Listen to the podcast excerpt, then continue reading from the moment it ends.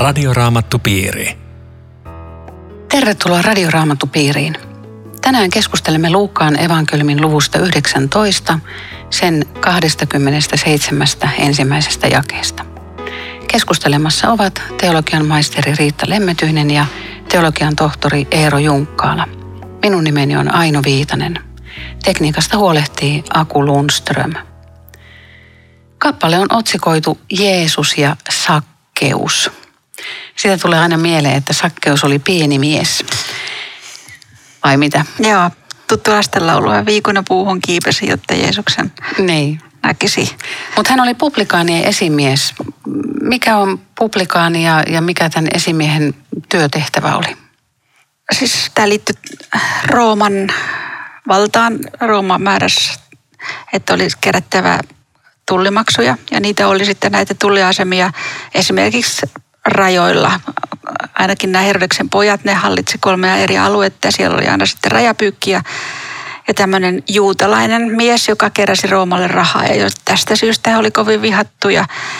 Ja Rooma odotti, että tietty kiintiö rahaa tilitetään aina tämmöiseltä asemalta. Mutta muusta se ei välittänyt ja se altisti sitten väärinkäytöksille. Että ei valvottu mitä muuta siellä sitten verotettiin ihmisiltä.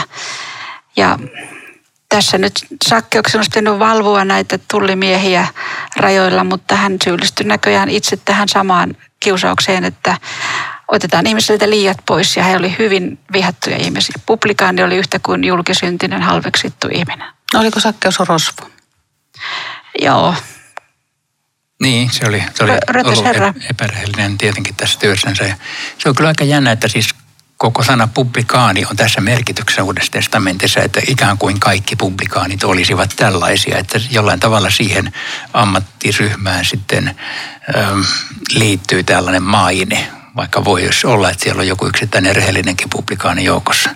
Niin se, joka oli temppelissä, se oli hellyttävän erilainen, mutta siis tämä on niin kuin se ennakkolähtökohta tässä kertomuksessa, että tämmöinen tyyppi on nyt päähenkilö tässä jutussa. Ja mitä hänelle tapahtuu, niin tämä on niin häkellyttävän riemullista, että mä luulen, että Jerikossa puhuttiin kuukausikaupalla tästä tapauksesta tämän jälkeen.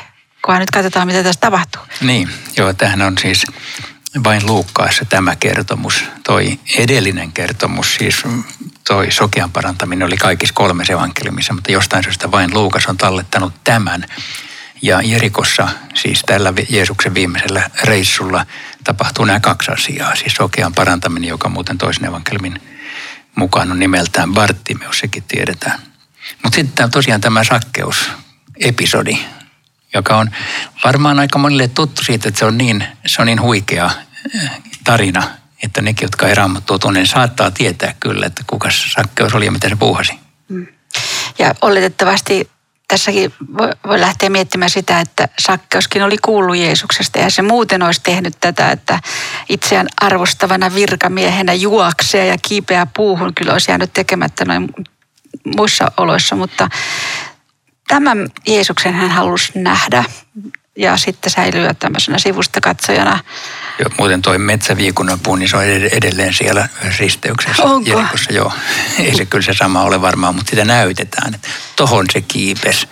Se on siis aika jännä puu, että siinä on hirveän tuuheet ne lehdet ja oksat matalat ja paljon. Eli tänne pääsi hyvin piiloon, että mä uskon, että tätä miestä ei kukaan sieltä kyllä nähnyt, paitsi Jeesus. Tämä on siis tultuaan sille kohtaan ja 5 Jeesus katsoi ylös ja sanoi, Sakkeus, tule kiireesti alas.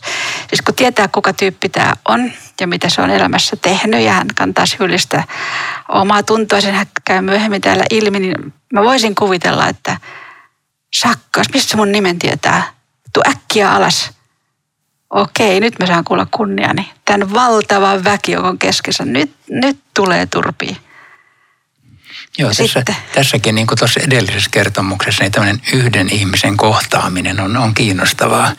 Et varmaan siinä porukassa oli muitakin, oli konnia ja rehellisiä ja kaikennäköistä porukkaa, mutta just Sakkeukseen Jeesus kiinnittää huomiota.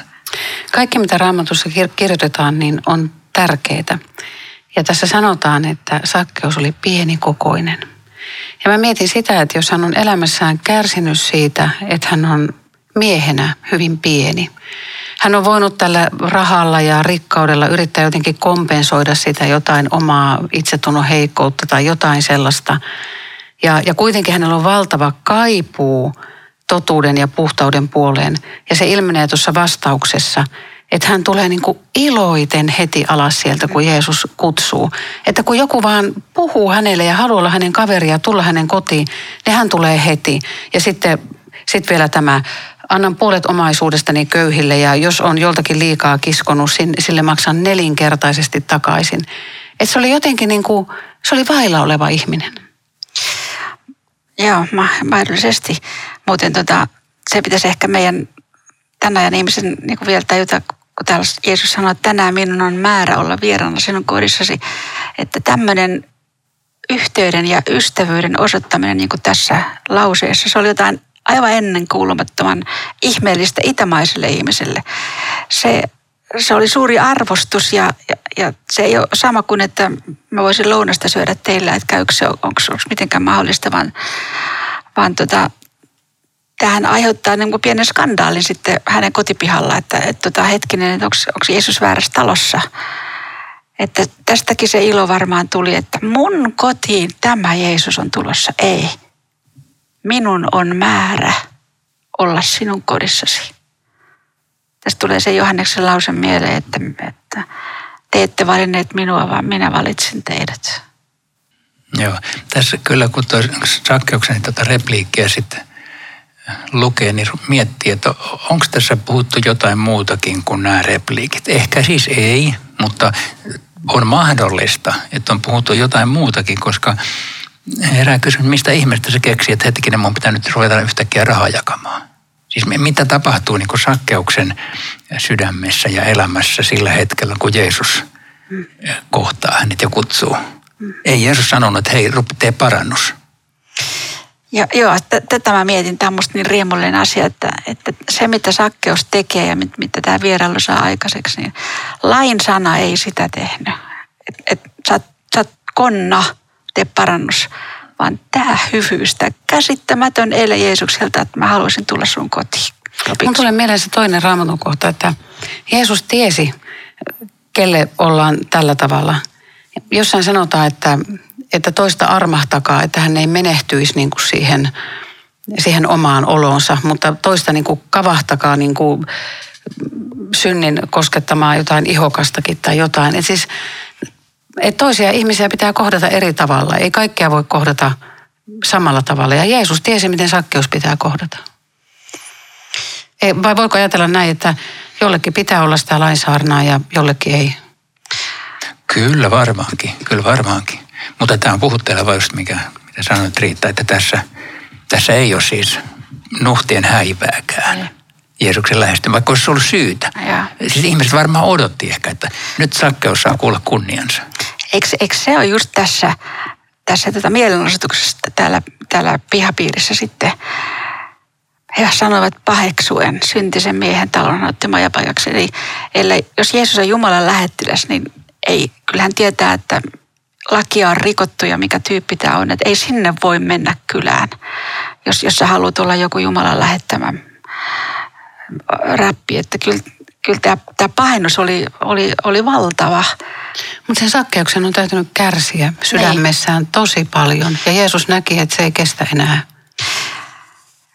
Varmaan on pelastuksen kaipuuta ollut tämän miehen elämässä, koska se tulee niin sydämestä ja spontaanisti tämä, mihin hän on valmis. Herra, näin minä teen. Ei kukaan kehottanut. Puolet omaisuudestani annan köyhille ja keneltä olen liikaa kiskonut, sille maksan 4-kertaisesti takaisin. Siis eihän tämmöiset tullimiehet ajatella kuin omaa rahakukkaroa ja nyt yhtäkkiä se puhuu köyhistä. Ihmisistä, joita se ei koskaan ennen nähnyt. Niin, aika nopea tämmöinen oivallus, mitä parannus tarkoittaa tässä tilanteessa. Häkellyttävän nopea. Ja sitten mä ajattelen, että kun tämä kertomushan loppuu tähän, mutta kyllähän se jatkui Jerikossa. Esimerkiksi siten, että seuraavina päivinä Sakkeus kulkee siellä Jerikon kadulla ja ehkä hänellä on joku kirjanpitosivu tai vihko mukana, että tuolta mä vedin silloin rutkasti rahaa yli sen, mikä oli oikein. Ja sä koputat ovelle ja sanoo, että hei, mä oon löytänyt Jeesuksen, että mä oon tehnyt sulle vääryyttä. Mä luulen, että tää on ollut puheenaihe joka ikisessä kodissa vähän aikaa. Nöyryyttävää tulla tälleen. Mutta miksi Sakkeus pelastui lopulta? Hän sanoo tässä jakeessa 8, että nyt mä annan omaisuudestani köyhille ja jos on kiskonut, maksan takaisin. Niin sanotaan seuraavassa jakeessa, sen kuultuaan Jeesus sanoi häneen viitaten, tänään on pelastus tullut tämän perheen osaksi. Onhan hänkin Abrahamin poika. Miksi Sakkeus pelastui? Senkö takia, että hän antoi ne rahat pois? Vai miksi? Niin. Mä nyt vähän provosoin tässä. Kyllä, se on hyvä, että sä provosoit, koska tästä voisi saada sen käsityksen, että jos sä annat, jos sä korvaat kaikki rötöksesi, mitkä sä oot tehnyt, niin sä pääset taivaaseen. Mutta sehän ei mene näin päin, vaan se menee niin päin, että kun sun sydämessä avautuu Jumalan elämälle ja uskolle, niin sit sä rupeat tekemään sitä, mitä niin kuin uskosta seuraa. Eli sä rupeat näin. Ja sen takia se on tavallaan sama, että katsoako Jeesus ikään kuin niitä tekoihin tai sydämeen, koska se on sama lopputulos.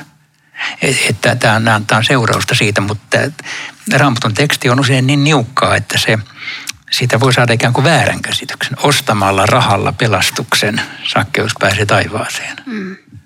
Tämä pelastus, onhan hänkin Abrahamin poika, että jos miettii, mikä yhdistää Abrahamia ja Sakkeusta, niin eikö molempia yhdistä se usko, että Jumala vanhurskauttaa jumalattoman? Joo, sehän on Abraham-kertomuksenkin pointti, mitä Paavali korostaa. Mä mietin tässä vielä siis sitä puolta, että Jeesus on erikoistunut publikaanin ja syntisten luokse menemiseen. Niin miettikää se, että tämän päivän kirkkoa ja uskovaisia tilannetta, että ollaanko me samanlaisia. Että onko meillä sama asenne suhteessa maailmaan ja ihmisiin, että me erityisesti, meidän sydän on savoin silloin, että kun syntiset publikit, ja ne nyt sitten meidän maailmassa on. Tuo on hirveän hyvä pointti, koska niin helppo on jotenkin osoittaa sormella tai kertoo, mitä Raamattu sanoo, vähän niin kuin lyödän kirjalla päähän. Ja pyöriä omissa hurskaiden piireissä, Niin kuin minä. Joo. Kuka menee etsimään sen, mikä on pahasti kadoksissa. Tällä asenteella, niin kuin Jeesuksella oli Sakkeukseen. Ei tätä kertomusta olisi, jos Jeesus olisi lukenut sille lakia. Katokki, että korjaat elämäsi. Siis perimätieto kertoo, että Sakkeuksesta olisi tullut myöhemmin Kesarean piispa. Eihän, mä en ole tuosta lukenutkaan. Semmoinen perimätieto on olemassa. Mä luin yhdestä saksalaisesta lähteestä. Sekin kertoo, miten syvä jälki tästä vierailusta jäi. Aika kiinnostavaa. Eikö vaan? Mutta tämä on se evankeliumi, ja meille jokaiselle syntisen miehen talon hän otti majapaikaksi. Niin, ja toi jäi 10. Ihmisen poika on tullut etsimään ja pelastamaan sitä, mikä on kadonnut. Et jos nyt siellä radiokuulijoissa on joku, joka kokee itsensä kadonneeksi, niin Jeesus on tullut sinua varten. Tällä kertomuksella hän sanoo sen just jokaiselle. Tämä on Radioraamattupiiri.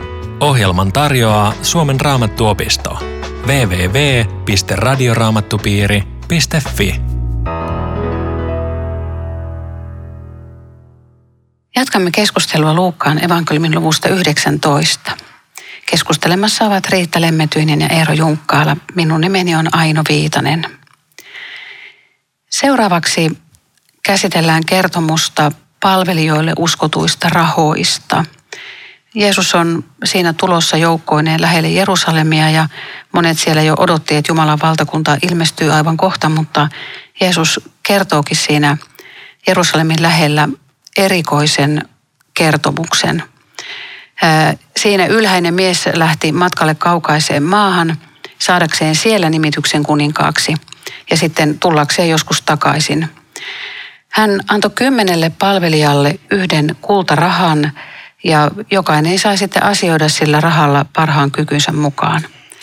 Ja sitten hän palasi takaisin ja rupesi selvittämään, että kuinka itse kukin on sitten asioinut sillä rahalla. Ja jokainen oli tehnyt jotakin ja hän vastasi heille jotakin. Mutta sitten tuli yksi palvelija, joka ei käyttänyt sitä rahaa mihinkään. Tämä on hyvin erikoinen ja sitten tämä palvelija, joka ei käyttänyt sitä saamaansa kultarahaa, niin alkaa syyttää tätä ylhäistä miestä. Ja sitten hän saakin tuomion. Tuntuu vähän niin kuin epäoikeudenmukaiselta. Niin. Pitäisikö tässä vähän harvoida, että kuka on tämä ylhäinen mies ja mikä tässä takana on? Ja... Niin, siinähän on tavallaan tämmöinen kehyskertomus ikään kuin tämä alku ja loppu, tämä ylhäisen miehen. Ja sitten siinä on tämä rahanjakokertomus sisällä. Ikään kuin se on kaksi juttua. Mä en tiedä, voiko näinkin ajatella, että tämä ylhäinen mies lähti kaukaisemaan saadakseen nimittäin kuninkaaksi, että aikalaiset kun ne kuunteli, niin kyllä ne vielä muisti sen, että Herodeksen poika Arkkelaus lähti Roomaan hakemaan kuninkuutta. Et vähän niin kuin, että Jeesus on lukenut päivän lehtiä ja aloittaa siitä. Tosin hän kätkee sitten itsensä lopulta tähän, mutta hetkessä saamme kuulijat taas saatu mukaan, että hei, millä asialla olet? Mikä toi on? Toi onkin mainio. Joo, että se voi olla, että tässä on tämmöinenkin koukku tässä alussa. Niin. Ja sitten kumminkin ne maamiehet siellä vihas tätä ylhäistä miestä ja ne rupesi sitä puhumaan keskenään, että ei me haluta tänne. Niin, ja se on sitten jo viittaus Jeesukseen. Joo, Arkkilaukseenkin voi viitata, koska 10 vuoden jälkeen se sai potkut täältä. Rooma heitti sen ulos. Joo, ja tämä ei ole tässä kertomuksessa niin kuin sen pointti. Se on tavallaan niin kuin kehystetty tämmöisellä vähän erikoisella tarinalla, joka on hiukan salaperäinen. Mutta tämä mies palasi takaisin ja hän oli saanut sen kuninkuuden. Ja hän tuli valtiana takaisin ja kutsui ne kaikki palvelijat vuoron perään luoksensa. Ja mitä sitten tapahtuukaan? Ensimmäinen tulee hänen eteensä ja toteaa tuossa jakeessa 16 iloisena, että Herra, antamasi kultaraha on tuottanut 10 lisää. Ja pitäisi varmaan miettiä, että mikä tämä kultaraha voisi olla. Niin, siis siitähän on käytetty tutumpia sanoja, leiviska tai talentti. Että jos niistä puhutaan, niin tosi monet tunnistaa jollain tavalla siis, että hetkinen, meille annetaan talentteja, meille annetaan leivisköitä. Näistähän puhutaan jopa talenttisanasta on tullut normikielen käytössä tämmöinen talenttikilpailuja ja tällaisia, että jos kunkin lahjakkuutta ikään kuin katsotaan. Musta aika hyvä raamatun paikka, mikä tämmöinen kultaraha voisi olla, on Jobin kirjassa vanhan käännöksen mukaan. Siellä sanotaan näin, että elämän ja armon sinä olet minulle suonut. Musta siinä on niin kuin koko kultaraha, elämä. Se on jo kultaraha, mutta sitten vielä kun on löytänyt Jumalan armon kultaamaan koko elämän, niin enempää ei voi vaatia.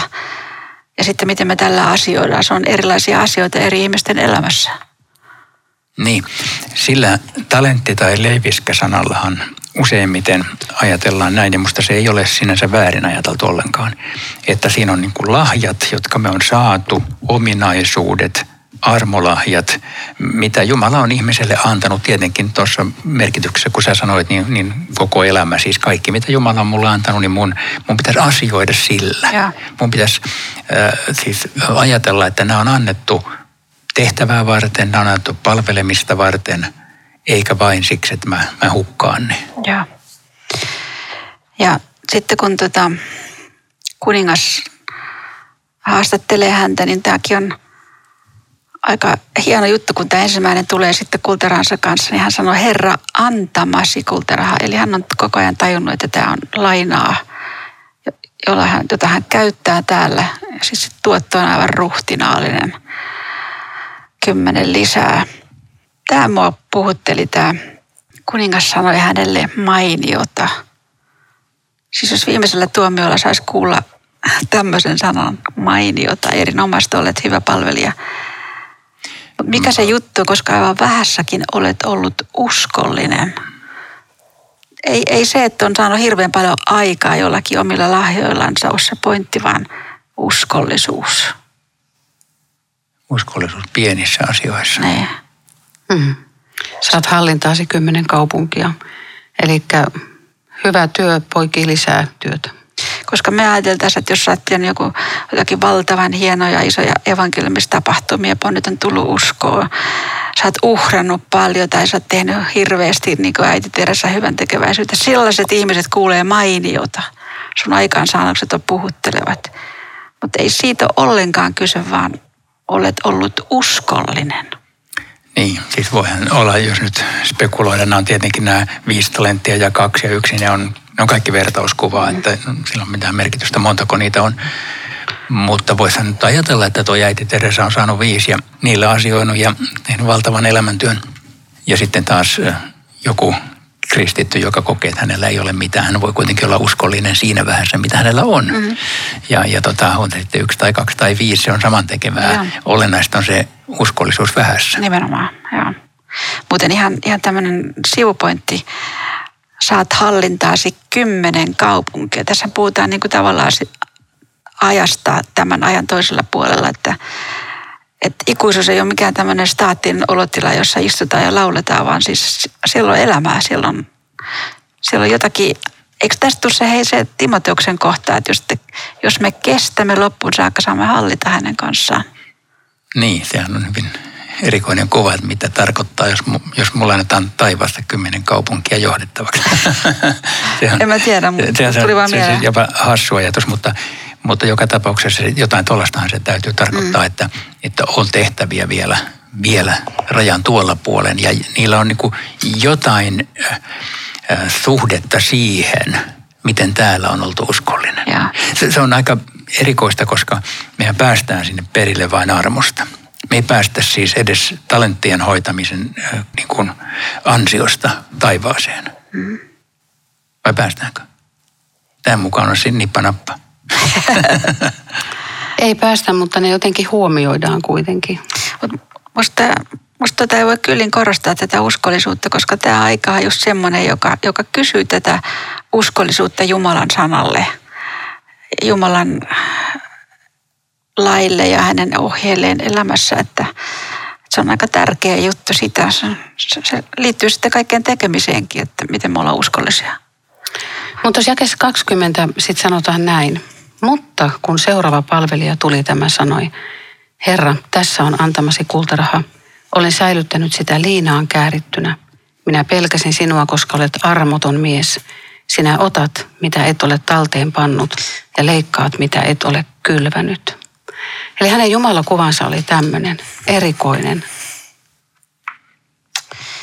Joo, mä mietin pitkään tätä, miten tämä pitää ymmärtää. Ja sitten se saa niin häkellyttävän hurjan tuomionkin tästä. Olen säilyttänyt sitä liinaan käärittynä. Mä mietin tätä ihan tämmöiseltä profaanilta näkökulmalta, että jos meillä on joku pankin sijoitusneuvoja, ihmisiä tulee ja uskoo pankin virkamiehelle rahaa, että otan nämä asioin näillä. Ja jonkun tietyn ajan kuluttua sitten he tulee takaisin. Ja tämä sijoitusihminen tuo sen summan näille ihmisille ja sanoo, että kaiken olen visusti säilyttänyt, senttiäkään tästä ei ole kadonnut. Ja tulee sama summa takaisin. Niin se saa potkut. Koska mitä tehdään steriilillä rahalla? Et vain tämmöiset käytetyt lahjat on viime kädessä jotakin. Joo, niillä on arvoa. Mä kuulin taannoin Radio Daysta yhden keskustelun, jossa henkilö viitasi tähän kertomukseen ja sanoi, että Jumala on antanut hänelle tietynlaisia lahjoja, joilla hän on siis saanut omassa elämänsä paljon aikaiseksi. Ja se mietti, että jos hän olisi kätkenyt nämä, jos hän olisi ajatellut, että no ei hän minusta ole mihinkään, ei hän näistä, nämä nyt ei ole sen arvoisia, mitä näistä. Ja hän olisi ollut tämän yhden leiviskäänty kaveri. Mutta kun hän ajattelee, että tämä on mulle annettu, mä voin näille enentää toimia paljon ihmisten hyväksi, niin valtava siunaus tullut elämään. Et siis, kyllä tämä on aika puhutteleva kertomus, kun ajattelee, että Jumala on antanut sulle jotain, jota sun pitäisi käyttää oikeasti. Panna se niin kuin toimintaan jollain tavalla. Ne on kauhean erilaisia. Tästä on vaikea niin kuin sanoa, että mitä kaikkea se voisi olla. Mutta jos sä kätket. Jos ajattelet, että mä en tee mitään, mä niin kuin sulkeudun omaan yksinäisyyteeni ja mä en koskaan, auta ketään tai mitä tämä olisi, niin silloin se kätket, vai miten se menee? Joo, se on hyvä pointti ja suomalaisilla on vähän tyypillistä tämä ajattelu, että ei minusta mihinkään ole, että en mä nyt ja tämä on sitä kätkemistä myöskin.